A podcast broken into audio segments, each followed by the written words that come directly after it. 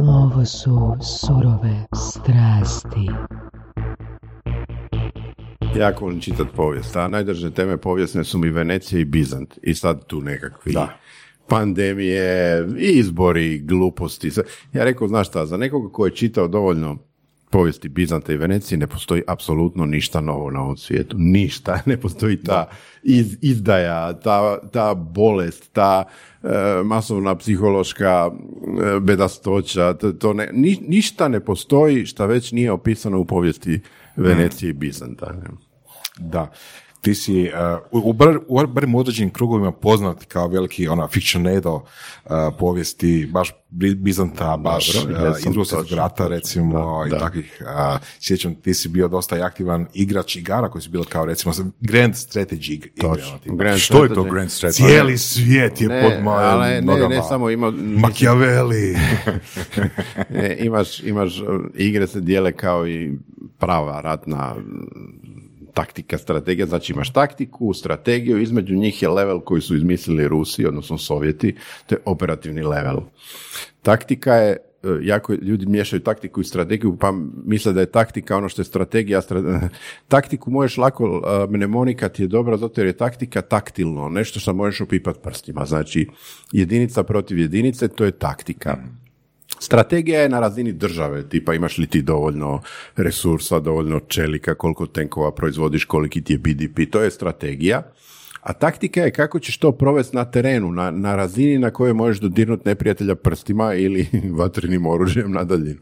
A operativna e, operatika je nešto što su razvili Sovjeti, ali kasnije su prihvatili drugi, to je bilo u nekim 30. godinama prošlog stoljeća, to je nekakav srednji level. Recimo da je taktika način na koji ćeš ti pobijediti neprijatelja, bilo u street fightu ili recimo satnija ljudi protiv satnije ljudi, to je taktika. Strategija je koliko tvoja država može proizvesti tenkova i koliki je output milijuna tona čelika. Operatika je recimo kako ćeš ti sa, sa unaprijed zadanim ili dodijeljenim resursima osvojiti neki grad ili neku regiju. To je otprilike taj level o kojem govorimo. Da, kako smo došli do toga? Tebe zanima da, najviše taj level. Da, najviše me zapravo taj level zanima, točno. I u igrama, i u stvarnom životu, i bilo gdje. Najviše me zanima taj operativni level. Ok, to je znači, um, taj operativ, uh, operacija bi bila između strategije i taktike. Između, točno. Ali taj level je, recimo, izmi, ako možemo reći ono, virtual quotes, izmišljen zadnji. Zapravo, ljudi su bili svjesni taktike još od davno prije, ljudi su bili svjesni i strategije od davno prije. Taktike su zapravo bili prvi najsvjesniji još u antička vremena. Ti znao što je taktika, tako su još u antička vremena ratovalo. Strategija je postala bitna u momentu kad si ti imao nekakve strateške državne resurse za njima baratati.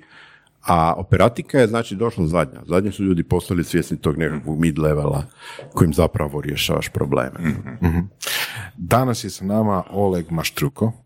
Dobro, ali ovo sve dosta smo snimali. To je, Jesmo, da. Bar dio. Ovaj jedan ćemo dio izbaciti. Znači, koji, koji eksplicitno kaže da ne smijemo sve objaviti i nećemo, na, na moju veliku beskonačnu žalost. A, evo, samo malo, samo jako malo trebaš izbaciti. Samo dogovoreno, dogovoreno. A, I a, evo pitanje za zagrijavanje, I, i nije da ovo prije nije bilo zagrijavanje, ali evo, znaš što mene zanima? Među ostalim stvarima koje ćemo proći danas. Jesi ti ikad probao travu? Jesam. Jesam.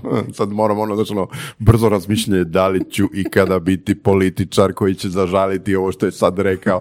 Ali vjerojatno je odgovor na to pitanje, na, na pitanje da li ću biti političar koji će to zažaliti. Ne.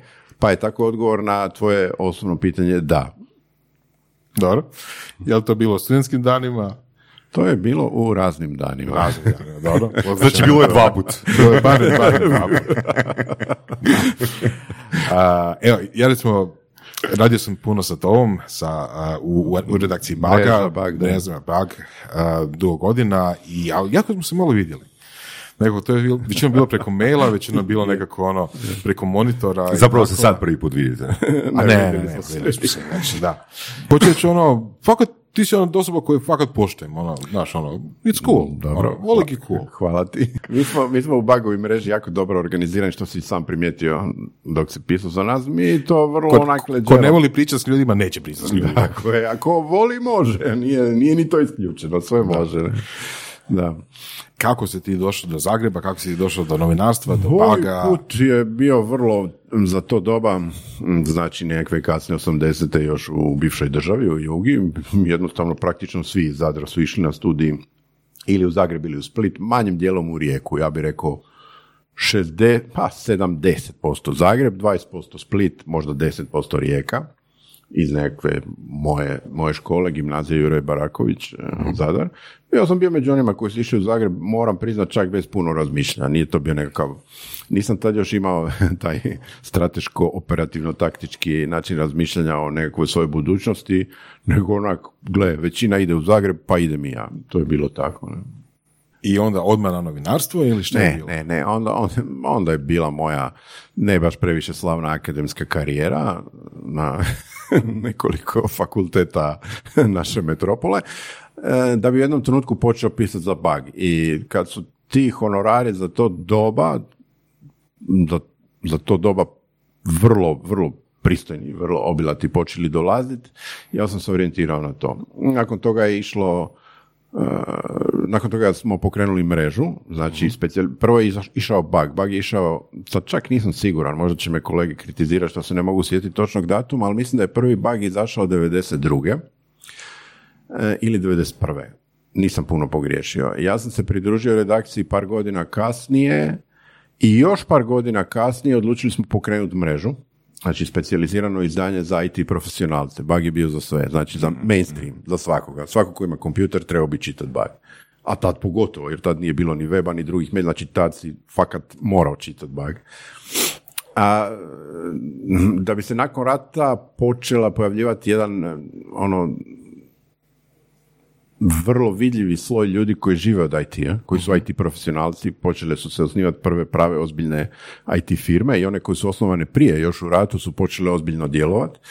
I pojavio se jedan sloj IT profesionalaca za koje smo mi osjetili da im je potreban poseban medij, drugačiji od baga, drugačiji od, od onih, drugačiji od gamera, mainstream ekipe koja ima kompjuter da bi na njemu, ne znam, bavila, slušala se multimedijom ili tad su već bili početci interneta i tad smo pokrenuli mrežu časopis za IT profesionalce koji živi do danas.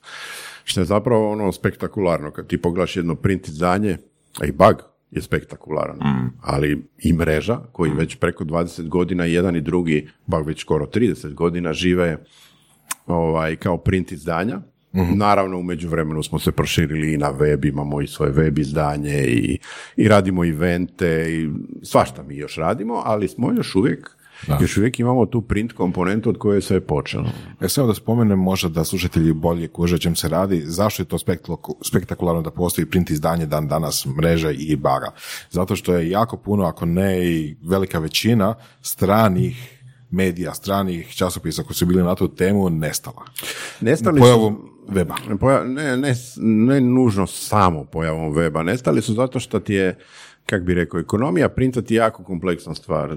Kao, mislim, svaki sektor kad se malo zdubiš je kompleksan. Jasno. Mobiteli, pića, ovaj ledeni čaj koji je na stolu, plastične čaše, stolovi, sve, sve je kompleksno kad se malo zadubiš.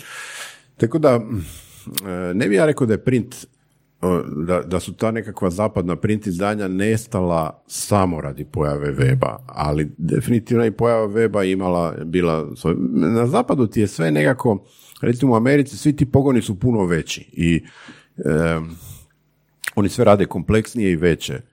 Kad funkcioniraju, jako dobro funkcioniraju, jako puno zarađuju. Kad propadaju, jako brzo propadaju. To možemo vidjeti sad i u ovoj COVID krizi. Znači, koje prati ove brojke nezaposlenih u Americi, to je bilo spektakularno. Znači, oni su nabili 20-30 milijuna, prvo im je ekonomija rasla godinama, onda su, onda odjednom bum, znači 20 do 30 milijuna nezaposlenih unutar par tjedana. Međutim, onog momenta kad su se oni počeli otvarati, odmah su dodali 3-4 milijuna nazad. Znači, znaš ti šta je 4 milijuna novo zaposlenih usred ovakve krize. Samo zato što su se par guvernera se ohrabrilo otvoriti svoje države. Znači, hoću reći, te oscilacije su kod njih ogromne. I u Americi, ono što ljudi kod nas, mislim, mi inače vrlo plošno i krivo prosječni Hrvat gleda svijet, ono što oni ne shvaćaju u Americi je da ti tamo vrlo lako možeš naći posao, u Americi je teže biti nezaposlen nego zaposlen. Kad nađeš posao i kad imaš kakva takva primanja, ti si možeš posložiti život.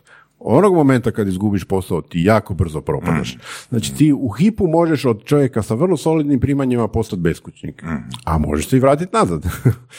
Jeli, ovisi Kod nas, mislim, mi smo navikli, ok, nije to nužno ni loše, mi imamo tu nekakvu, nekakav social network koji te koji je nekakva kao zaštitna mreža kad si nezaposlen ili kad je bilo što što u Ameriki si nisu navikli. A to isto vrijedi za njihove korporacije. Kako smo došli do toga opet? Sad Apsolutno. sam, već sam zaboravio što je bilo. Časopisi, Aj, časopisi, zašto, su- da, da, zašto su nestali? Da, da, da, e, pa to sam ti reći, znači časopisi, do, dobra fora, znači vrlo brzo meandriramo. Ovaj, da, časopisi dok su bili uspješni, bili su fakat uspješni, ali onda jako tako brzo i naglo mogu propast. Ne? A kako ste uh, iznašli, kako ste odlučili ići s mrežom? Pa kažem, to Jel je, ste radili neko istraživanje tržišta? Jel kako zapravo se lansira novi to medij? ti je bila 96. Nismo, mislim da nismo nikakvo istraživanje tržišta, je to tad bilo onako, sve je to bilo začinje. Jednostavno smo osjetili da je počeo se stvarati jedan, eh, jedna kritična masa ozbiljnih IT firmi i ozbiljnih IT profesionalaca, ljudi koji brinu za programiranje, kojima je to posao, radno vrijeme, on mora nešto napraviti u zadanom vremenu, jednostavno to mu je posao, ne? A nije mu to igra, nije, nije mu bitan gaming, nije mu bitno, ne znam, više da. tada su bili BBC-evi, Da, ali kad kažeš, kad kažeš ono osjetili, jeste to vidjeli po, uh, primjer, po broju primjeraka baga Po- ili... Da, otprilike. Otprilike vidjeli smo po tome kako se mijenja interes čitatelja baga i ne, Jel konkretno se radilo o, uh, porastu potražnje baga ili padu? Porast, porast, Ok. porast, porast. I vidjeli smo profil materijala koji se čita u bagu i koji se objavljuje u bagu. Shvatili smo da je sazrelo vrijeme za Spin-off. jedan sektor, tako je, spin-off, znači za jedan sektor za IT profesionalce, ljudi kojima je to posao. ne, Kojima Ima to još jedan dio koji je sigurno pridonio uh, to da su čitatelji odrasli sa bugom. Jer ja kad sam prvi put čitao bug uh, i tvoje tekste u njemu, ja sam bio klinac u početku srednje škole ili tu negdje. Um, I, znaš, ono, kako sam, znaš, ja išao srednja škola, pa faks, pa posao i tako dalje, tako sam ono, manje, manje čitao bug, a više čitao mrežu. Tako je. Mnogi su nas idealizirali, nas bagovce, ne mislim samo na sebe da pače, mislim i na druge kolege iz redakcije, mi smo im bili ono legende u vrijeme baga, onda su nas neki imali nesreću upoznat uživo, pa kad, znaš, ono, uvijek kad upoznaš svoje heroje, onda kad vidiš da su to ljudi od krvi mesa sa milion eh, životnih mana, onda misliš ti, pa čekaj, kaj je ovo? Da, dobro to, da, ali, znaš, ono, ljudi imaju nerealno očekivanje. Ja, Mislim, Ja sam potpuno očekivao da će to biti tako. da, dobro, ti možda, neki drugi nisu. Kakav je bio tvoj dojam, uh, Voraše? Znači, jel, jel, znači- ćemo rezati ovo što ćeš sad reći? možda, ali možda neće. Znači, ono, moj dom je takav da je na Olegovom uredu onako pisalo iznad gore, znači ono tipa beware of, uh, kako se ono, gr- gragnar. Grognar. Grognar. Grognar. Gronjar, to je, to francuski termin. To, ja čak ne znam kako se to izgovara, ali to je francuski termin, valjda gronjar. To je, to je termin za ljude koji vole te ratne strategije. Inače, termin gronjar je, ako ja, opet ne znam francuski, ali mislim da to znači staro gunđalo. To je iz napoleonskih ratova termin za vojnike ove stare koji su samo gunđali i prošli su sa Napoleonom ne znam koliko kampanja. Gunđavci. Znači tako nekako sam ja mislio, ono što, tako neko izgleda tvoj sa onako velikim napisom. Znači nikad nisi ušao, a? Pa ušao, ušao, sve. Znaš, ušao. Evo, dobio sam i koronu tu kod vas, već kašljucam. To je nedostatak piva u krvi. ja, možda, da. Da li danas više misliš da si novinar ili recimo više više na fotografu, putopisca? A, ovo je, ovo je jako široko pitanje. Sad odvoji dva sata samo za ovaj. Znači, ja mislim da je novinarstvo kao takvo zapravo mrtvo. To, je, to više nema nikakvog smisla. Ja sad kažem ono, mi smo svi danas influenceri, ali apsolutno svi. I kad kažem svi, ne mislim ljudi iz medija i novina, svi su influenceri. Svak želi i ljudi su svi kao influenceri pa se smiju, pa je njima vizija to nekakvih e, ženskih sa Instagrama ili ne znam šta. Influencer je svako ko pokušava ostvariti utjecaj na drugu osobu. Makar jednu osobu, a kamoli njih 100, 500, a svako to želi. Prema tome, svi smo mi danas influenceri, samo oni koji su loši ne žele se suočiti s tim. Ja sam influencer, ali loš. Ali svi su danas široko koji što možeš reći influencer sam u svojoj familiji zato što E, Gle, influencer svoju novinari, curu ili novina, pa i to, pa zašto ne? Znači, influence znači utjecaj, ti želiš ostvariti utjecaj. Da. I ovaj, ali mislim, vratimo se na novinarstvo. Novinarstvo je zapravo, zašto je novinarstvo propalo? Prvo, 90% tog novinarstva je prepisivanje. Drugih 10% je e, jedan amaterska psihologija širenja panike, budalasanja. To je meni jednostavno sramotno. Ja kad to pogledam, ja sam stvarno bio novinar. Znači, bio sam novinar kad je novinarstvo bilo živo i postojalo, ne mislim da mu je web naškodio novinarstvu, nego nekakvi drugi trendovi širi od weba su mu naškodili. Po meni, ja, mene bi danas bilo istin, istinski sram reći da sam novinar. Mislim, mogu to reći u smislu kad negdje treba, znaš, ono, čvaknut, kad Kačica. tipa ideš u Ameriku pa upisuješ zanimanje, onda ću reći, ok, novinar, or media, or whatever. Ali u principu, onak, fakat bi me bilo sram uopće reći da sam novinar, staviti se uz bok svim tim bullshitima koji se dnevno objavljuju u medijima, to, to je presramotno. Ne? Tako da, ali ne vidim, mislim, nisam ja oko toga e, pesimist niti negativan. Jednostavno, ja, ja smatram da je taj pomak zapravo dobar. Svak pokušava biti influencer, svak influensa u smjeru nečega. I meni se recimo sviđa većina mojih kolega novinara ili bivših kolega novinara se zgraža nad ovom idejom da će umjetna inteligencija pisati vijesti. Ja mislim da je to super. Jer većinu vijesti budimo potpuno realni, većinu onoga što se dnevno objavljuje, to apsolutno može ono već današnja umjetna inteligencija štancat, a kamoli za 4, 5, 10 godina. Zato što većina vijesti to je ono je- tipa uh, X je otišao tamo i X je napravio otišao Y. tamo, napravio Y. se sa nekim. E, sportske vijesti može pisati bilo ko, gol je dan u 52. minuti, skorao ga je ovaj na asistenciju onoga, mislim, šta se tu sad ima, razumiješ?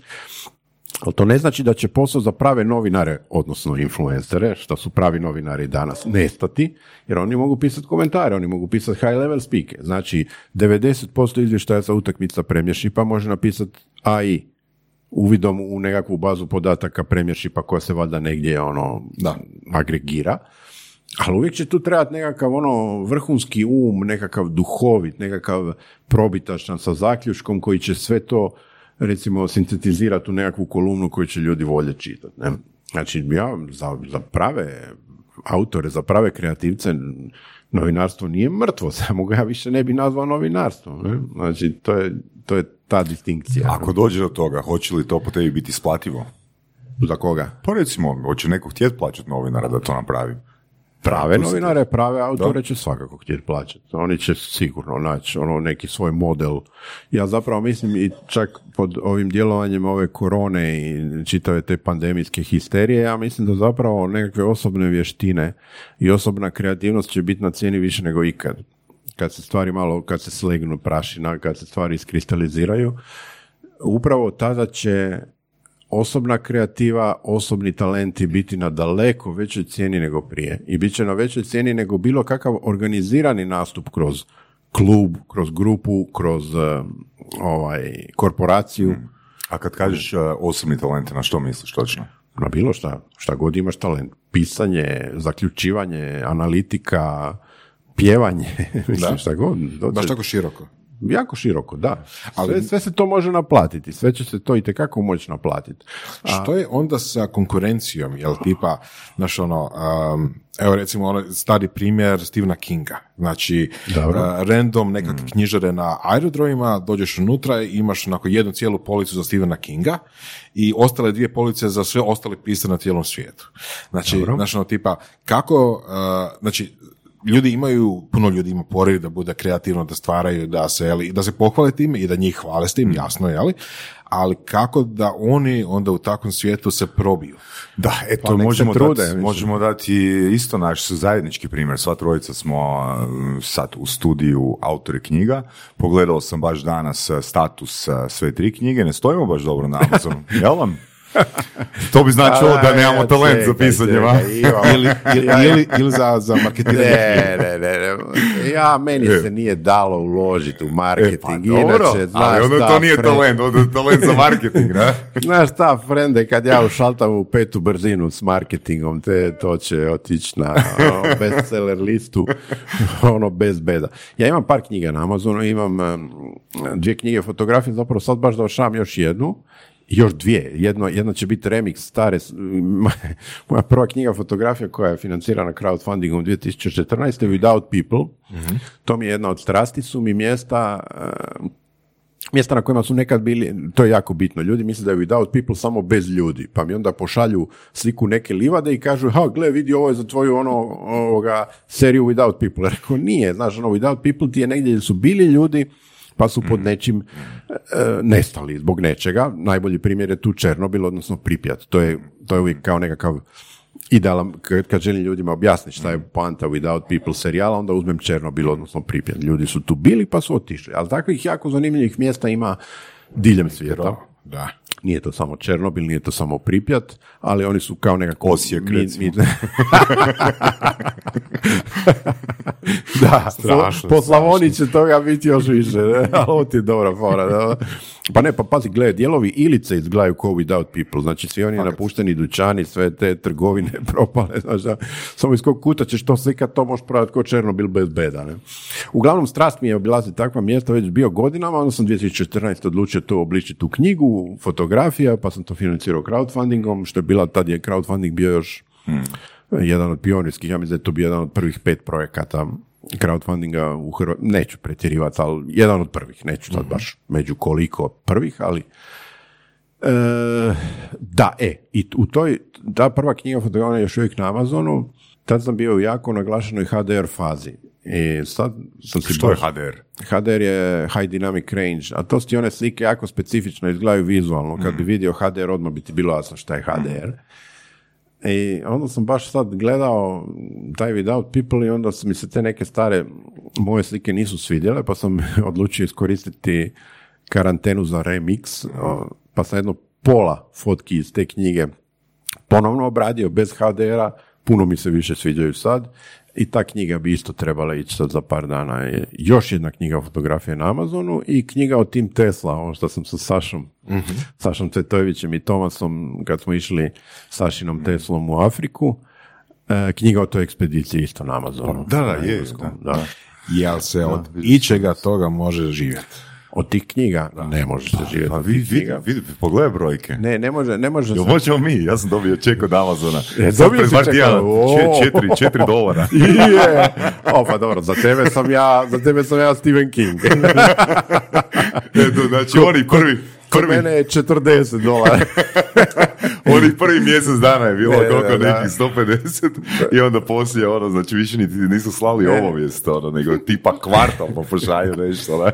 Ne, ali, ok, sad se malo šalim, ali nije baš, možda, mislim, ne može se od toga baš živjeti, ali može se jedna fina lovica dobiti. Gledao sam se za 40 dolara. Actually je to osjetno više od toga, ali nije baš za...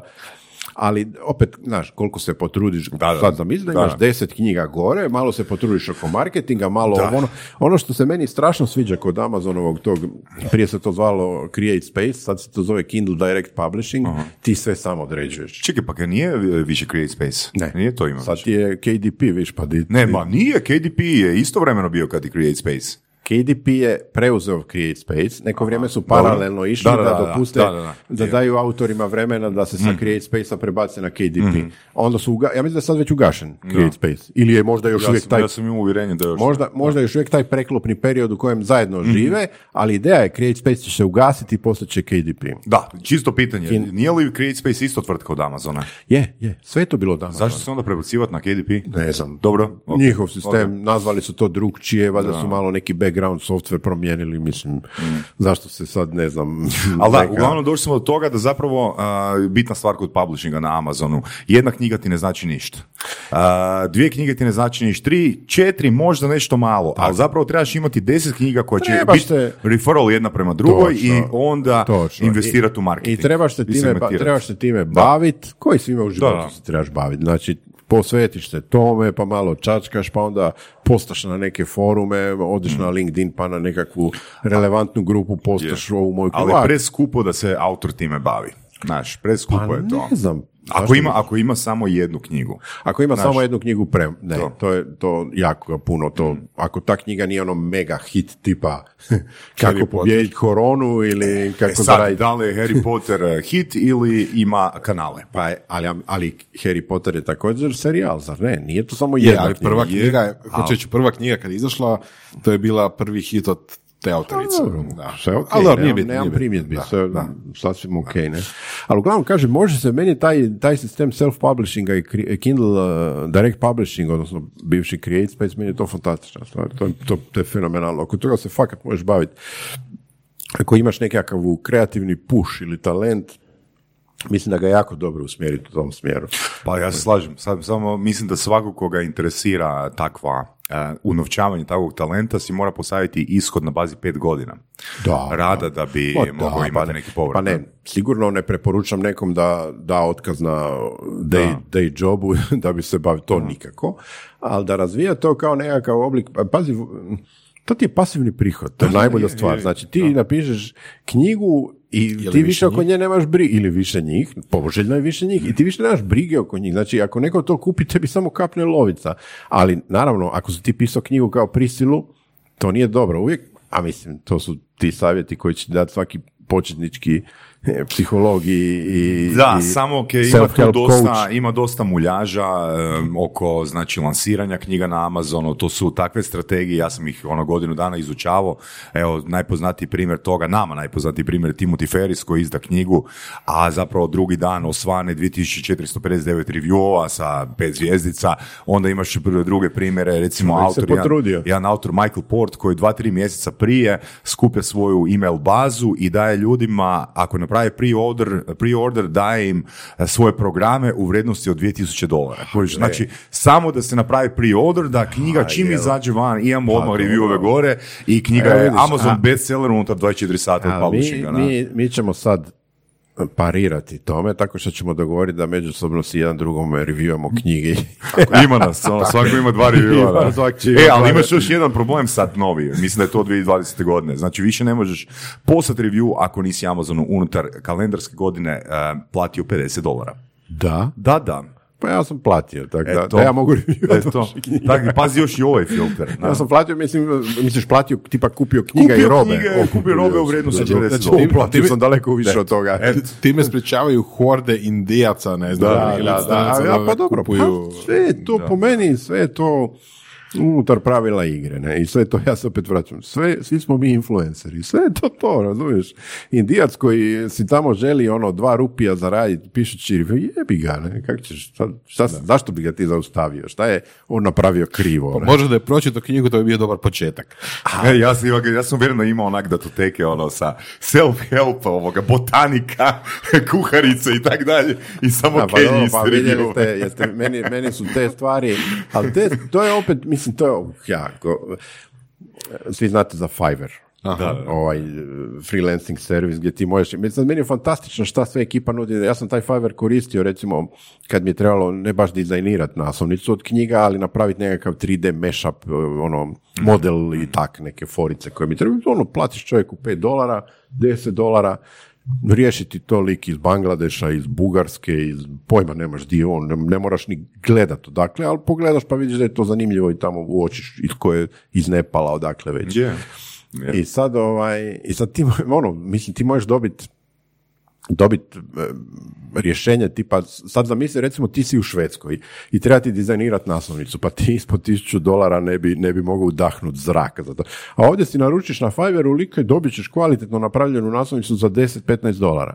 Što je njemu u Bangladešu fenomenalna lova. E, Razumiješ? Slučaj ovu bazu, što sam ja radio, ja sam pisao neke blogove na engleskom, to sam tebi voras pričao.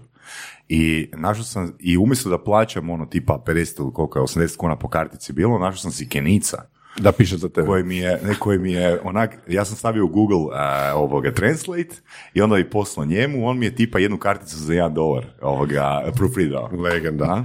Legenda, ali najbolje su mi, su daleko najbolje ove fore, imaš ono tipa kao napisat ću ljubavnu pjesmu tvojoj curi. Za 5 dolara. Pazi, lik iz Bangladeša i sad on, ja nemam pojma, nis, nisam implojao njegove usluge, ali ono, mislim, znaš, ono, i sad frajer to valjda napiše, isporuči, gle, čovjek to radi. Ne? Ili, znaš, ono, ako ti je teško prekinuti s curom dečkom, ja ću napisati ono, break up letter, Skriptu, takve usluge, skriptu, skriptu. I frajer, znači, ono, i gle, on si uzme 5 dolara, a to je njemu valjda velika, pristojna lova, ne? Je, ali siguran sam da ima template. Di bi, A. di bi se to isplatilo? Ono, da, za sigurno, sigurno ima template. Ako, ako ima sa- razrađen biznis, Da, u vezi To. sam već tri godine i ne, ne znam kako ostaviti curu. Za pet dolara. riješit će ti to. Dva scenarija. Ne, ali to je, hoću reći, fantastično je kakva se, kako se ljudi snađu i kakva kreativnost tu nastaje.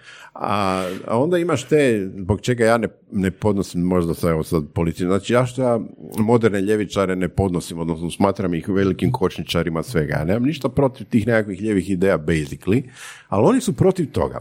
Oni su protiv Ubera, protiv Fivera, protiv sve. Oni ne shvaćaju da, recimo, Fiverr omogućuje ljudima iz siromaš, kad bi taj iz Bangladeša imao priliku raditi za zapadnjake, za bilo koje pare, a kamoli zaraditi 10 dolara za nešto što je real- realno mali posao za njega, rekao si radi na template, znači on na dva, tri template 10 dolara ovdje ondje, prevod, ljubavno pismo, ovo ono, čovjek zaradi pare, to mu je internet omogućio. Tako je. Da, ne. Samo je pitanje čega se fokusiraš, da li na pozitivne stvari ili negativne. Recimo, pozitivne stvari, globalizacija općenito je upravo to. Znači, ono, ljudi koji Ok, možemo mi sve se ono e, igrat, ne znam, stojka i reći da treba cijeli svijet da naraste sam po sebi bez ono međunarodne trgovine i svega ostalog ili možemo biti realisti pa reći ok, znači ono neko ko je u Burkini Faso i njemu sad dođe preko interneta narudžba da on, ne znam, Da. napravi neki crtež ili, ili složi ljubavno pismo ili nešto tako, Znači, to je pozitivna stvar, ipak ti 10 dolara će doći do njega direktno. Znaš kako sam se ja osjećao kad sam a, doprinosio kenijskoj ekonomiji?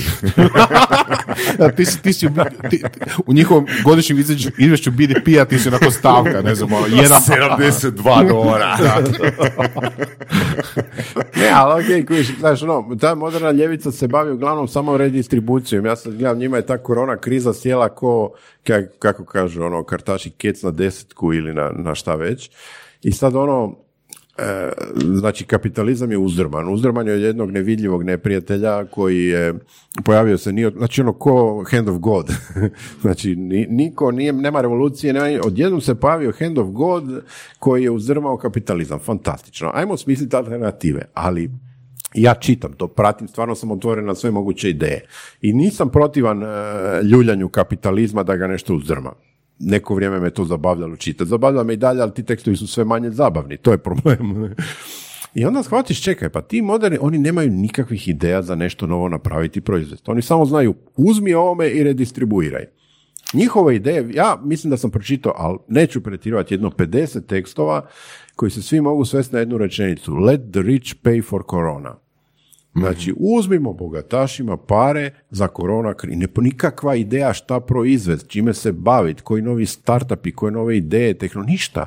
Samo uzet ćemo pare bogatašima i redistribuirati kako bi oni to izveli, to je sad već još milion drugih pitanja. da, da, odnosno, Ali- fokus je na toj, recimo, di- redistribuciji. Fokus, ne da je fokus, to je jedino, fokus to je- na tome, na primjer, što točno napraviti. Da li napraviti pet bolnica, deset a, istraživačkih centara i tako nešto. To je isto mene zani- to je isto meni išlo na džigericu a, ili, ili na nešto drugo, jel? Kad je počelo korona, to smo se isto mi dopisivali preko nekih komentara na fejsu i tako nešto. Znači, ajmo zatvoriti sve, Sve. ali, ne, ali nećemo ništa pričati, nećemo pričati ni o tome da ćemo graditi Od bolnicu, ćemo živjeti, ništa, ne. Da, nećemo pričati o tome da ćemo, ne znam, educirati više doktora. Ne, da let the rich, ne znam, let the ono- rich pay for corona, whatever that means. ali, ali tu staje. Tu staje. To je točno. Tu staje. To je, to je problem. Nije problem to staje. možda, je, ne, ma- ali problem je što tu staje. Tu staje baba, ne znamo mi ni ko su ti rič. Na kraju skuži da je pola stanovništva po njima rič. Svako ima nešto malo para, uzet ćemo mu, ne? pa ćemo to podijeliti na ne znam kakve načine i ne znam kome. Tako da je, ja radim veliku distinkciju između te nekakve old cool ljevice koji su jako brijali, ne bi se ni s njima složio oko možda dosta stvari, ali oni su jako brijali na tu proizvodnju, kužiš. Te, ti kad pogledaš te nekakve pa od samog grb- grbova e, država, to su bili dimnjaci, to se nešto radilo, to se nešto ono Da, e, žito... vrtili su se strojevi, žito, neko traktori, ceste, elektrane. Sad ta ekipa sjedi doma i razmišlja kome uzeti pare i kako ih redistribuirati. Ja ne mogu, na tu valnu dužinu se ja ne mogu ušaltati nikako. I zbog toga nemam za tu moderne ljeve ideje. Mi ne le- ja ih zapravo ne bi ni nazvao ljevim idejama, nego bi ih nazvao ono ljenim idejama. I, i uglavnom mi ne leže. Ne?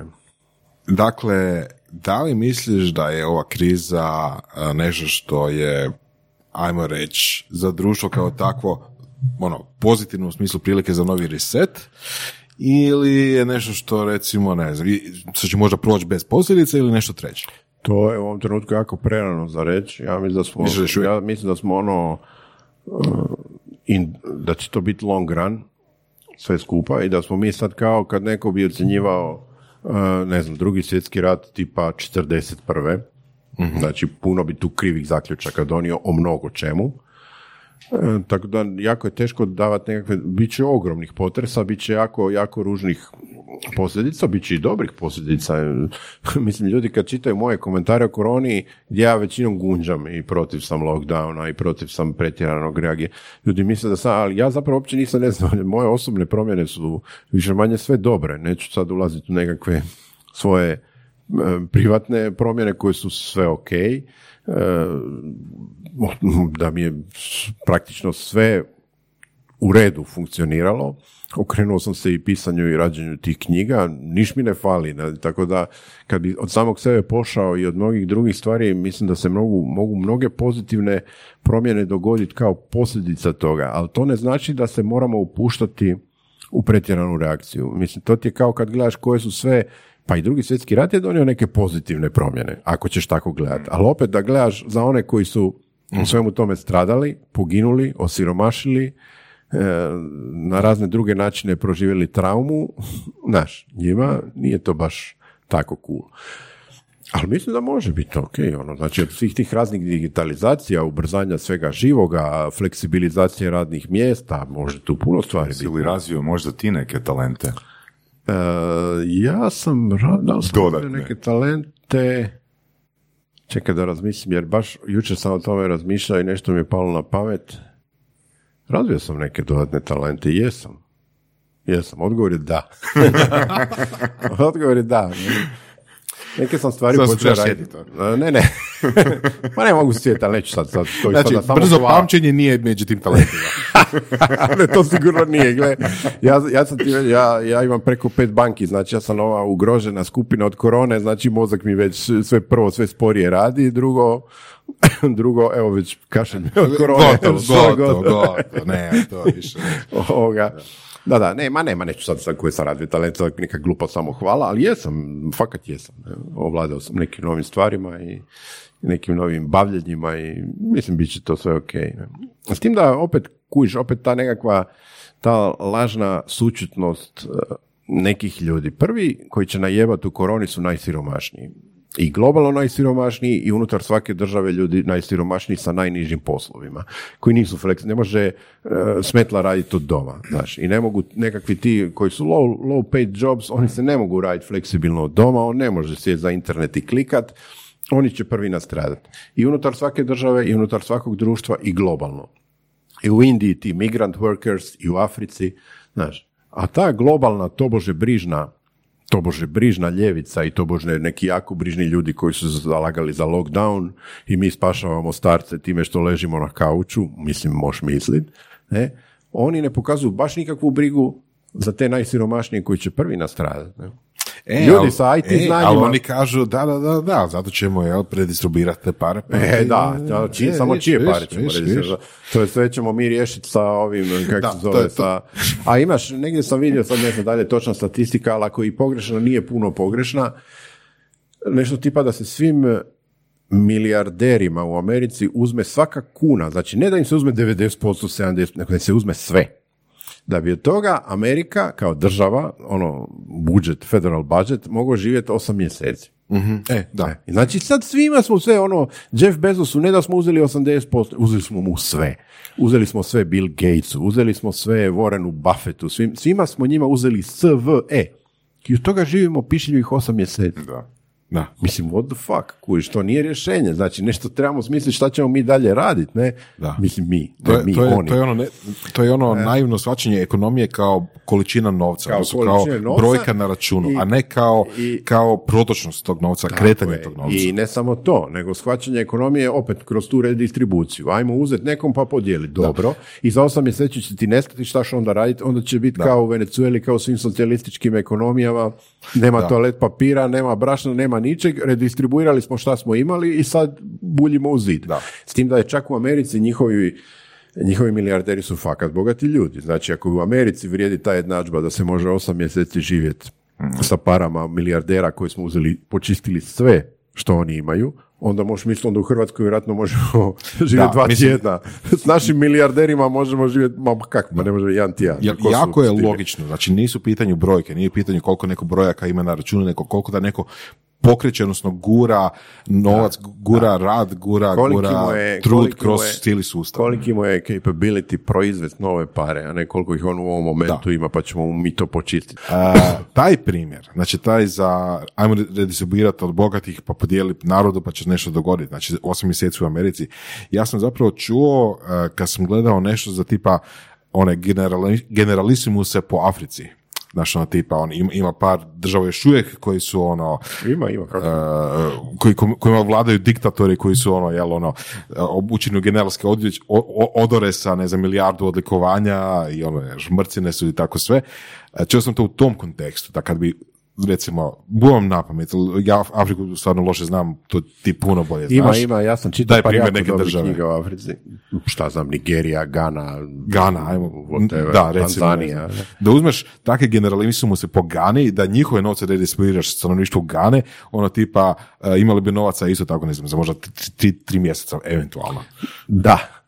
Ali kod njih ti je, ja sam čitao par knjiga koje su zapravo o povijesti Afrike i pojedinih država u Africi, gdje ti vidiš koliko tu ima tog kroni elementa, znači ekipica se samo namješta, demokracija, njihovo viđenje demokracije i svega, e, uopće ne shvaćaju taj proizvodni element. Znači, ne, ne, praktično u čitavoj Africi se, podsaharskoj Africi se možda na prste mogu nabrojati režimi koji su trajali kratko, koji su shvaćali opće važnost proizvodnog elementa. Oni su svi mislili s 95% afričkih režima od stjecanja nezavisnosti je na, po modelu ja ću namjestiti svoju ekipicu iz svog plemena ili iz svog, a jako često plemena, znači vrlo je često taj jedan etnički element, njihov vlastiti interetnički element, namjestit ću ekipicu iz svog plemena ili iz svog sela i onda ćemo mi nekako živjeti od toga što imamo državu.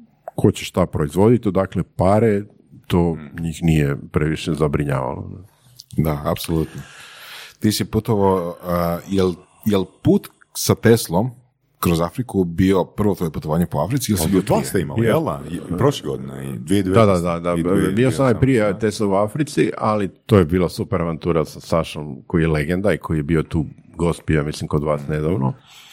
On je ono, fakat legendaran lik i kako on rješava probleme, koji je to problem nam solver, primjer, koji je- daj nam primjer. koji- pff, ma, pa milion primjera imaš. Mislim, je, čovjek jednostavno uporan i ne odustaje. Ne, ne postoji to što će njega zaustaviti. U momentima kad prosječni Hrvat ili ja, ono, znaš šta, sad bi sjeo na pod i očajavao. Ne dugo, ali daj mi 15 minuta da sjedim i proklinjem sve, pa ću se onda trgnut. On se odmah trgne, kod njega nema tih 15 minuta očajavanja. On odmah idemo, sad ćemo izvući generator, pa ćemo puniti. Pa kad generator crkne, smislit ćemo plan B, pa plan C, pa plan D. I kod njega nema tu stajanja, znači, između nekom normalnom treba da se malo mi dalmatinci kažemo rekupera na, između plana B i plana C, čekaj malo. Kod njega nema, to se dere, rješava. Lik je fantastičan, ono, ne, ne postoji, ne postoji, e, ne postoji bolja osoba s kojom bi išao. I niste se niti jedno posvađali na tom putu. Nismo, nismo se posvađali. Da, gledao sam- gledao bilo sam neki prilog. Bilo je elemenata, ja bih 18 rekao... dana, dva muškarca, Ne onak, dva, bio je, bio je i Tomas, Da, bio- treći, treći Tomas je bio samo. Bilo je nekakvih, pa Nije bila žena s vama. nije bilo žena s nama. A nije bilo ni kakvih blaga nadrkanost u nekim sitnim momentima, možda čak niti to. Svađa niti jedna, apsolutno, niti jedne se svađe ne mogu sjetiti. S tim da moraš voditi računa i Tomas, taj treći neopjevani lik, on je isto fantastičan tip, Čeh. Čeh, on je jedan toliko izbalansiran i toliko smirujući, ja sad, ja volim horoskope inače, ali ne znam što je on po horoskopu, ali kao da je vaga, vage su inače najsmirujući znak. On, Čekaj, voliš horoskope kao vjeruješ u njih ili voliš horoskope kao to za zabavu? Da li ti vjeruješ u ovaj čaj na svom stolu? Čekaj, koji? Ima ih tri. Ima ih tri. u sva tri, u koji god. ovaj, da, ok, dobro, horoskopi su sad posebna tema. E, ja ne, ne bi upotrebio riječ vjerovanjem. Da, Mislim, općenito ta ri- Poistovjećuješ. Pušim to. Evo, ajmo to tak reći. Ja nikad ne bi I, rekao. I dig ne bi rekao. I dig Nikad that. rekao. I dig that. To bi tako rekao. Znači, I dig that. A, a inače, vjera je sama po sebi, to mi je jedna isto od naj, ono, naj... uh, Omraženijih pro- profaniranijih riječi. Šta je vjera, šta je religija, to su isto... uh, O, ja po mislim meni- da postoji dosta dobra definicija jednog pa, i drugog. e, Ok, pos- ajmo postoji jako, mo- možda postoji, ali opet se ne bi svi složili. Postoje te neke riječi koje svi jako vole potezati ili da bi po njima pljuvali ili da bi njih fašizam, znaš, ono, kogod ti se ne sviđa je fašist, znaš, to je nacist, ok, ali dajmo vidjeti šta je. Ajmo vjeru preokviriti u pouzdanost. I sad po meni, recimo, sve ovo šta, e, znači, e, ta korona i taj stožer, ljudi, zar nije to vjera, zar nije to religija? Ti vjeruješ stožeru zato jer su oni nešto rekli, ti nemaš dokaze, ti ih nisi Kult. vidio, ti nisi vidio osobno te dokaze. Ti ih nisi vidio. Ti vjeruješ njima zato jer su oni stručni. Ok, iako i to jako upitno i ta stručnost je puno puta došla pod upitnik, ali je li to vjera? Znači, kad ti mene pitaš da li ja vjerujem u horoskope, da li je to isti način vjere na koji prosječan Hrvat vjeruje kad mu stožer kaže da treba, ne znam, 15 dana biti doma ili ne znam nešto... e, Ok, mislim da kožem gdje ideš, ali ja bih dao protuprimjer. Ok, Černobil. Dobro. 3 miliona 990 tisuća bla, bla, bla, Hrvata nikad nije bilo u Černobilu. Pa opet vjeruju, jel, u nešto da tamo ima. To je u redu. Ja nisam rekao da ne treba vjerovat nikad i ni u što, da pače. Ono, sigurno, ok, ako imaš pogledaš si novine, pogledaš, svak radi zaključak za sebe, imaš Dobro, dobro. izvore na webu, na internetu. Razumijemo. Knjige, znači, vaga, vaga, Tomo.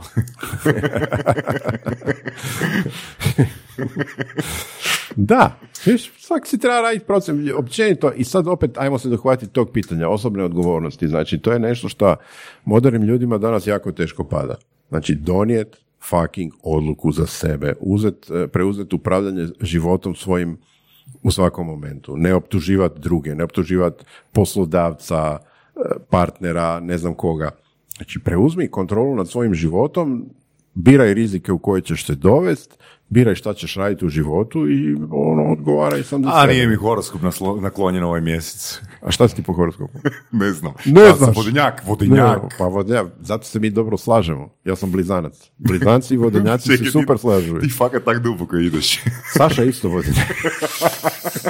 to ti je odgovor na tvoje pitanje zašto nije bilo svađa u Africi. Pa evo vidiš. E, ali znaš šta? Znaš ko je još vodenjak?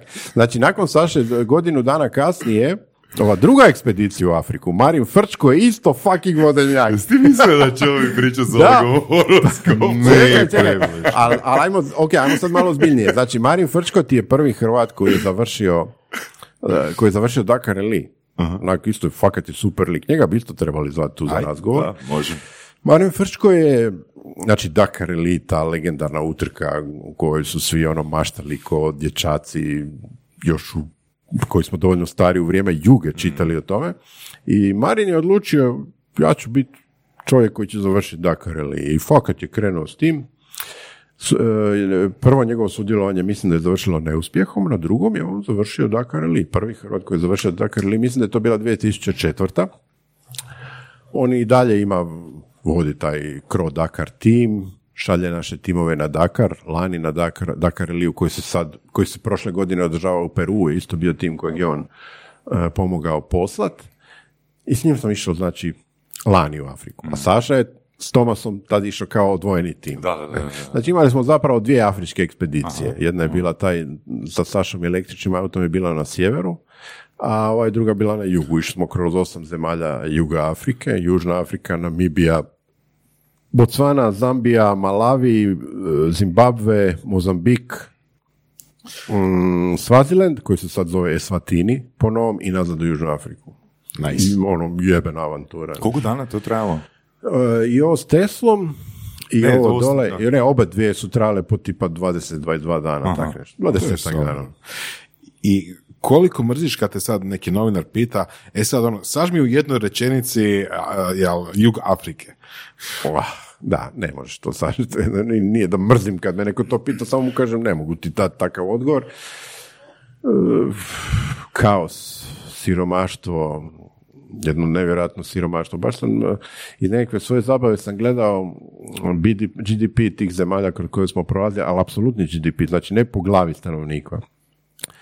I Hrvatska ima, e sad, fakat bi trebao provjeriti podatke da ne, da ne lupetam, ali Mozambik ima 26 milijuna stanovnika. Hrvatska ima, kao što svi znamo, 4 milijuna stanovnika. Zapravo, Mozambik ima 26, između 26 i 30, jer kod tih afričkih zemalja je nemoguće dati točan broj, oni samo procjenjuju. Između 26 i 30. Hrvatska ima 4 milijuna stanovnika. Njihov kompletan GDP, znači ne po glavi, ukupan proizvod, 20 dolara. Brut, ne. Bruto proizvod im je, Ko naš Amazon check. bruto proizvod im je ko četvrtina Hrvatske. Znači ovak, vrlo pojednostavljeno rečeno, baš sam neki dan imao poslu tome pa se sjećam, vrlo pojednostavljeno rečeno recimo Dalmacija u dobre godine, ne ovak kad je loša turistička godina ko, ali Dalmacija na prosječnu godinu zaradi, proizvede koliko cijeli fucking Mozambik. To sam gledao ovom prilikom kad je Hloverka na, objavila ono iz Makarske, pa se ispostavilo da je Mozambik, onda sam objavio, ja sam actually bio na Mozambičkoj rivijeri, lani smo bili Da, tamo. fakat. I, znači da misli zemlju od 30 milijuna stanovnika koja proizvode lovice koliko Dalmacija, koja ima milijon stanovnika. Da. I od toga 30 milijuna ljudi mora živjeti. Šta si dalmatinci naštancaju preko turizma, Preko ma, ok, šta god da rade i kako god da proizvode, brodosplita, čega god, ne. Eto, Da. 30 milijuna ljudi od toga mora živjeti. To je dobra ilustracija. To znači može se. ok, evo, Ako sad- se dobro raspodijeli, To je, može. ovo, sad si se ušalto, sad si ko političar. Možemo mi to. Ti trebaš se kandidirati za predsjednika neke stranke. Kućnog savjeta. Ne, ne, ne, ne, ne, neke stranke u Mozambiku, kužiš. A u tim zemljama, ti, kad smo već kod toga, oni imaju ambivalentan kućno, možeš i to. Kreni od toga. Oni imaju ambivalentan odnos prema bijelcima. Naime, bijelci su e, prvo Portugalci koji su konkretno upravljali Mozambikom, oni su bili jako vješti koloni, kolonisti. I oni su se jako dobro integrirali sa lokalnim stanovništvom. Ovaj jedan, da bi to opisao slikovito, je rekao za Lusaku, glavni grad e, Angole, koja je bila druga portugalska kolonija velika na jugu, Mozambik i Angola. On je rekao, Lusaka je actually jedan od rijetkih gradova gdje vi, u Africi, gdje vi možete vidjeti bijelo dijete da prosi na ulici. Znači, slikovito, koliko su ti bijelci bili tamo integrirani, da nisu bili samo vlasnici plantaža i ne znam če, znači bili su i sirotinja. Ti si mogao vidjeti bijelačku sirotinju u, u, u portugalskim dijelovima Afrike. Ali od, od nezavisnosti, šta ti je smiješno? Šta, šta ti je Znači, smiješno? Bešćutni, bešćutni, ovaj, bešćutni neoliberalu. Turistič, e, turistička reklama za Mozambik, dakle, koji osim što reklamira Makarsku ravije- rivijeru i tako dalje, ima znači, čime se još može pohvaliti, pa eto time, znači dođite kod nas, vidjet ćete bijelce kako prosi. ok, neću se smijati, meni to nije smiješno. ovaj, da, e, naime, htio sam reći, njihov odnos sa bijelcima je vrlo kompleksan. Oni su, prvo su svi, naravno, kad je išao taj val oslobađanja, ono su se svi dočekali svoje nezavisne države napraviti, osloboditi se bijelaca, koji su neki ili ostali, ali razlašćeni od bilo kakvih pozicija moći ili su se vratili nazad u svoje matične zemlje, da bi onda nakon 20 godina života u nezavisnosti ekipa shvatila ono što smo malo prije rekli, znači da jedna klika u pravilu povezana s plemenom ili najbližom grupom osobe diktatora, si uzima sebi ono pare i sve, a drugi ne, znači po čemu je to bitno bolje od kolonizatorskog sustava nije bitno bolje, ne? da bi onda čak na neki način te, taj mali broj bijelaca koji je ostao prihvatili kao svoje i integrirao, mislim kako bi rekao, inte- Da, da. Dole postoji jedan... Nije bilo samo- segregacije, Nije bilo segregacije, da. I ne gledaju ih više kao kolonizatori, nekakve zločeste izrabljivače, nego kao ljude na čije se e, kapacitete i sposobnosti treba osloniti, ne, koji imaju svoju jednu razinu iskustva, znanja, obrazovanja koja dolazi s tim da si da si došao iz Europe. Ne. Jel ti kad palo na pamet, kad si već prošao kroz te relativno siromašne zemlje, ili jako siromašne, da li ti je kad palo na pamet, e, sad imam ideju za biznis koji, evo, bi mogao preobratiti sve njih, ili barem Nije ili- moram, moram priznati da mi takva ideja nije pala. Prvo, oni nemaju para. Znači, oni su stvarno brutalno siromašni. Kužiš, ti, ti da, bi, da bi išta ikome razmišljao na taj biznis način, da bi nekom nešto prodao, ti moraš naći ljude koji nešto mogu kupiti. Oni imaju izuzetno malo novaca. Znači, jedini biznisi nekakvog tipa koji tamo mogu ići, to je vezano uglavnom za mobitele. Kao što i sami znate, ono, mobiteli, pa čak i mobilna plaćanja, ono, Kenija je, ja mislim, ono, svjetski lider u tim mobilnim plaćanjima s mobitela na mobitel i te neke fore, jer mobiteli su jako brzo prodrli i oni su praktično preskočili fazu fiksne telefonije u mnogim zemljama. Mnogim zemljama ekipa je sa nula telefona, nije, nije imala fiksni telefon sa žicom, nego odmah išla na uopće. mobitel. Nisu uopće imali bakar, nego su išli odmah na mobitel. ne. Ali šta, kažem, ne, ne znam uopće šta bi se njima moglo prodati, jer oni nemaju novaca da išta Ne nužno prodat, nego ono, pokrenut nešto, ajde tako kažem. Pa pokrenut nešto, prvo bi ih trebalo organizirati, opet lupetam bez veza, ali prvo bi tamo trebalo nekakvu agrikulturnu proizvodnju organizirati, što je već dovoljno teško i to je izazov za njihove državne državna tijela, državne organe, ministre i predsjednike. To nije izazov za nekog biznismena izvana. Ne? Um, ulovio sam u jednom prilogu, um, ti si jedan od pionira crowdfundinga u Hrvata. Jel? Dobro, ne. A je sad, e, prije nego krenemo na crowdfunding, e, htio bi nešto pitat. Um, crowdfunding se priprema godinu, godinu i pol dana ranije nego se lansira kampanja kroz network. Tako je. Što to znači točno? Network, to je meni, ja, meni, ja sam, istina je, ja sam bio jedan od pionira crowdfundinga, čak sam dobio, Hrvoj Hafner je, on je super lik, on je jedan od velikih entuzijasta crowdfundinga, neko vrijeme je dodjeljivao nagradu crowdfunder godine i ja sam ponosni vlasnik nagrade crowdfunder godine, ja mislim 2015. ili 16. E, šta me kvalificira da govorim o tom pitanju. Ali e, jako puno ljudi me pitalo za savjete o crowdfundingu i većina njih je, ja, ja vrlo rado dijelim te savjete, uopće nije problem i kao i bilo koje druge savjete. Onak, pozovi me na ručak, pa ćemo pričat, pitaj šta god hoćeš, ja ću ti dati odgovore. Ono što je većina radila grešku, oni bi sve mene pitali tipa, ja ti krećem kampanju sutra, daj mi savjete šta da napravim. Ili čak bi već pokrenuo kampanju. Znaš, ono, kampanja, crowdfunding kampanja ima propisano trajanje koje je tad, više, sad ne znam koje je u ovom momentu, ali na Indiegogo je bilo između 30 i 60 dana i frajer je već pokrenuo Već je u taktici, a nema strategije. Da, da, točno. I sad on kaže, "Lik, gle, ja sam pokrenuo kampanju, daj mi reći što da napravim. Rekao, frende, ti si u, u drugom polovremenu utakmice koju gubiš 2-0 i pitaš me što da napraviš. Razumiješ, to je vrijeme kad si me trebao pitati za savjet, bilo je pred tjedan dana, mjesec dana minimum, a poželjno i više. Znači, ti prije nego što pokreneš, ti moraš imati mrežu. Sve se oslanja, taj, taj crowdfunding ide u koncentričnim krugovima. Prvi krug podrške je tvoja obitelj i najbliži frendovi, zatim neki malo širi, pa malo širi, i ti te koncentrične krugove moraš širiti. Recimo da u trećem koncentričnom krugu je kompletna mreža tvojih kontakata. I sada ja pogledam profil lika koji me pita za savjet, koji me kao ajmo daj mi sad tipom, ja gledam frajer je ono, ne znam, na LinkedInu uopće nema profil, na, na Instagramu ga nema, na Facebooku je jučer otvorio ovoga profil, ima tri frenda, čemu se ti nadaš, razumiješ? Ko- Tako da ono, trebaš graditi nekakvu osobnu mrežu Da.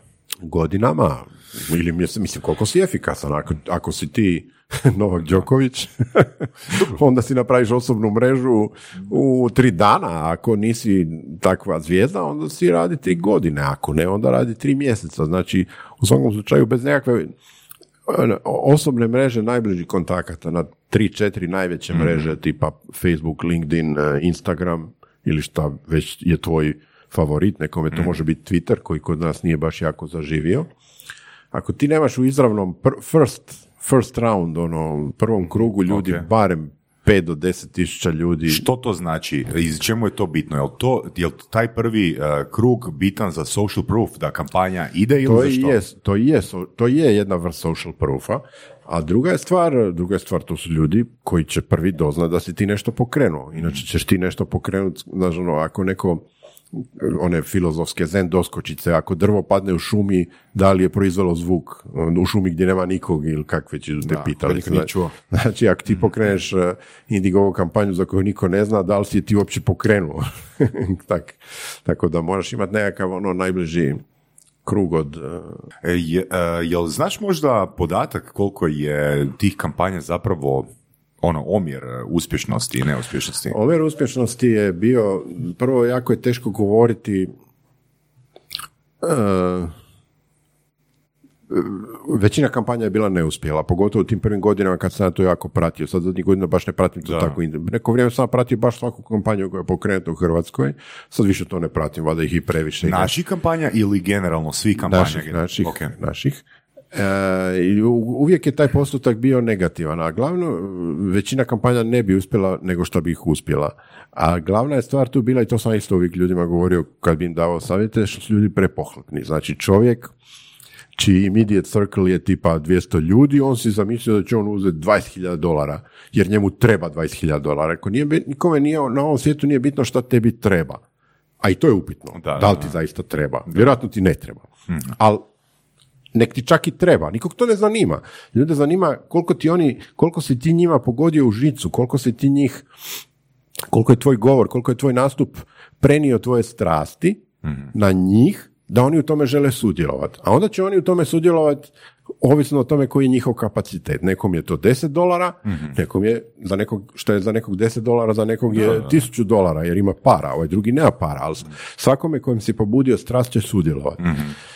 Ali niko neće ići od te logike koliko tebi treba. To je samo tvoj jasno, problem. jasno, to nije problem svijeta, niti tvoje mreže, niti Indiegogo-a, niti, niti tvojih frendova. Problem koliko tebi treba je samo tvoj. Pa dobro, Oleže, koja je onda konkretno razlika, zašto ne napraviti, ne znam, svoj website pa iskoristiti tu mrežu?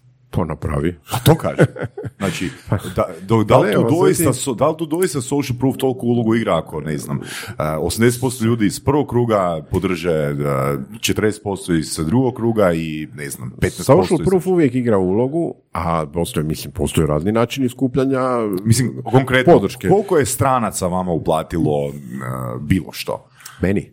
Da, za crowdfunding, evo, konkretno, Moj, moja, moj, moj crowdfunding projekt s najvećim postotkom stranaca je bio upravo taj prvi, Without People. Knjige, prvo, te Da, knjige su, ok. to je knjiga fotografija, koja je potpisi, pod, to je full na engleskom, to je full međunarodni da, da, projekt, ne postoji ništa šta je na tom projektu hrvatsko. Fotke su iz raznih krajeva svijeta, potpisi su na engleskom, izdano je na Amazonu. Što čovjek dođe i kupuje to iz Njemačke, ništa ne ukazuje da, da je to iz Hrvatske ili iz Kazahstana ili bilo kod drugdje. Taj projekt je imao recimo pola. Pola je bilo podržavatelja međunarodnih, ali, ali ja, kad sam to pokretao, ja sam mislio da će biti 70% međunarodnih, 30% hrvatskih. Na kraju, opet su me, ono, kad, one stare fore, domaći gost spasio sezonu, što je meni uvijek smiješno, jer kad turističku sezonu, ti kad gledaš turistička sezona, šta ti znači domaći gost kad se to lova iz domaćeg džepa pretače u doma, mislim, to mi nikad nije igralo nekakvu makroekonomsku ulogu, nikako se to nisam mogao shvatiti šta domaći gost ima spašavati sezonu, broj se samo šta ti je stranac dao pare, ne? Za turističku sezonu, ali za moj projekt nije bitno, može i domaći gost spasiti sezonu. Znači, A za projekt sa Sašom, je li bilo stranih uplata, a da nisu... ne, Da, to, to, to. Mi smo, ali, ali taj projekt je od početka je sadržajno išao na hrvatskom. Znači, Da. to je bilo zanimljivo nekim strancima za vidjet kad bi napipali to, ali naše objave i sve išlo na hrvatskom jer jednostavno nismo imali toliko energije i volje. Znaš, ono, gle, kad iz nekakve Mauritanije šalješ nakon tri dana što nisi spavao, šalješ update na face, kakav engleski, ono, želim Ali za- napisati. zapravo ono, Indiegogo je dobro, ajmo reći sidro, dobar je billboard da ljudi vide da ti nešto strastveno pokušavaš napraviti. Da, da, da. Možda zato, to je jedan od razloga zbog čega tamo, a ne svoj website. Ne? Jer vi ste imali jaku podršku medija Je, i osvojili je. ste Mi tu smo- medijsku smo nagradu. Media Horse of the Year smo dobili nagradu za... Da, kao naj, najpopraćeniji ovoga Medijski tim. najaktivniji tim, To točno, naj- točno. tim. Tako da, ono, mi, vi ste, jel bi nam mogao dati neki, ajmo reći, presjek, ne moraš ići nužno u detalje. Znači, kako bi ta komunikacija u procesu trebala izgledati? Znači, da li ja telefonski zovem, naravno, ono, 10, 15, 20 godina stvaraš svoj network, ali kakav proces je to? Da li obavještavaš ljude telefonski usput da će ići tvoja kampanja na... Ne, nužno. Dobro ti ima te starting eh, podržavatelj, znači ljudi koji su ti fakat najuži friendovi ili za koje znaš da su veliki fanovi tvog rada ili da imaju viška love ili šta god. Znači njih nije loše obavijestiti, svaki ima svoju strategiju i taktiku, ne? Ali njih nije loše pingat dan, dva unaprijed pa reći, gle, znaš šta, ja u ponedjeljak pokrećem kampanju, budući da pretpostavljam da ćeš sudjelovat, bilo bi jako dobro da sudjeluješ unutar prvih sat, dva, pet, šest ili pol dana, da se to malo kickstarta i da već ekipa, ako ja to pokrećem u ponedjeljak, a inače ti je najbolji dan za pokretanje ponedjeljak na večer, ponedjeljak na večer ili utorak na večer. Znači ne preko vikenda, ne preko praznika, ne preko go- ljeta i godišnjih odmora. Sam sam kršio to svoje pravilo, ali to je pravilo, čak i ako ga prekršiš. E, znači, ako si pokrenuo u ponedjeljak, jako je dobro da već utorak do podne tu ima nekog movinga. Ne? Ono, tipa, Da li je dobra strategija, oprosti što te prekidam, da li je dobra strategija sam sebi uplatiti nešto? Ne. To, sa- Zašto? ne, to ne samo što nije dobra strategija, to je čak i zabranjeno. Znači, Indiegogo će ti, ako uoče da si ti to napravio, oni će ti blokirati, zaustaviti kampanju. Ali, ali ja- ti, možeš, ti možeš to prevariti. E to, mogu nazvat dvoraca i reći mu, evo, daj, možeš, evo ti 500 možeš, dolara. Ali ne, nemoj to raditi. Nemoj to raditi zato jer, eh, kak bi rekao, nikog ti nisi ti me prevario nego samog sebe. Kužiš. Znači, to je kao da sad ti sam sebi izvadiš iz ljevog, novča, ljevog džepa i staviš u desni 200 kuna i kažeš ja sam sebi dao 200 kuna. Ok, jesi, ali time si samo sebe prevario. A nisi... dobro, ono, everybody wants what everybody wants. Ako mi kampanja stoji 5 dana i imam nula dolara... Prvo, ako ti, kampanja, znaš, ako ti kampanja stoji pet dana, osvijesti se tome da si nešto napravio krivo. Ti možeš to sad samog sebe prevariti na foru koju smo rekli, ali ti si i dalje napravio nešto krivo, jer nisi dobio priloge ljudi, znači nisi ubo u žicu one ljude koji si trebao ubosti u žicu, nisi kod njih pobudio strast da ti daju nekakvu contribution. Ti možeš sam sebi, možeš, svašta možeš, ali to je, Dobro, to je vi, ste, vi, varanje. ste, ne? vi ste pisali statuse po društvenim mrežama, e, bili ste u medijima puno u to vrijeme, snimali ste YouTube e, videoklipove, jel tako? Nisam baš, samo sam, ja, YouTube nije baš moj medij, ali sam snimao sam, klipove sam snimao samo za kampanju. Znači, Da. Kampanju treba pratiti video, to bi napravio, ali nisam snimao van toga, nisam baš. Ove godine planiram zapravo, na putopisu koji planiram, ove godine malo ga planiram više YouTubeizirat, Mhm. kako će to izgledati ne znam, ali to je plan. To je klimatske promjene, jel da, kako se zove? Da, ove godine tema bi trebala biti, e, nazvao sam to dosta ovako ambiciozno, kronike globalnog zatopljenja. Ideja je bila još prije korone, ali još se dodatno iskristalizirala u koroni ići e, negdje u smjeru sjevera, Arktik, e, jer su tamo efekti globalnog zatopljenja prvi i za sad najbolje vidljivi, otapanje leda, ledena kapa je sve manja, na Grenlandu gdje su ljudi živjeli lovili tuljane i nema pojma šta na ledu, sad više tog leda nema, a ispod leda nema nekakve plodne zemlje, nego je to običan šljunak, znači nije to sad baš nekakva Da, da. velika sreća. I sad volio bi to dokumentirati naravno sa svoje strane, ja, ja, ja jako mogu dobro, moje su glavne karakteristike storytelling i fotografija. Ja mogu drobiti tekstove, mogu slikat fotke i to će ljudima biti zanimljivo. Ali ove sam godine implojao par stručnjaka koji su stvarno ono slušaj struku hashtag koji, koji su profesionalni koji su ono doktori klimatologije geofizike i sličnih znanja i vještina koji će to sve skupa komentirati sa stručne strane ekologije i svega toga. I koji će, koji će mm, objašnjavati koliko je alarmantno sve to što se zbiva. Naravno, u trenucima ono pandemije, covida i svega i samo putovanje je izazov. Ja sad pratim situaciju Grenland, Svalbard, Island, to su te nekakve sjeverne, možda Aljaska, to su te sjeverne, sjeverne točke i odrednice koje udovoljavaju zahtjevima putopisa, pa ćemo vidjeti. Nešto će biti dostupno do osmog mjeseca, Polako se te zemlje otvaraju, imaju nekakva svoja razna glupa pravila. Recimo, mene iznenadilo, budući da radi radi toga što, što je Svalbard jedna od e, opcija, pratim Norvešku. Norveška je u smislu ovih e, korona, korona pravila, oni su Sjeverna Koreja.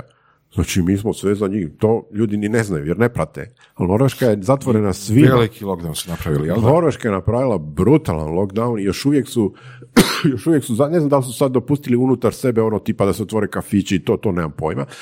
Oni su i dalje zatvoreni svima. Niko živ ne može ući u Norvešku. Kod nas normalno dolaze turisti, čak i u jako pogođene zemlje, Italiju, u Francusku već da, se da, ulaze. da, da. Norveška je još uvijek niko ne smije ući.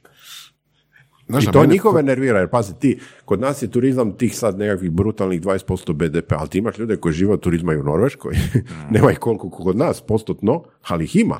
Pa dobro, nije, nije samo turizam, nego svakakav biznis. Ma svakakav, God ljudi naravno, treba negdje pa doći. bilo koji Da. biznis movinga i nečega. Meni je fascinantno tako veliki rasap uh,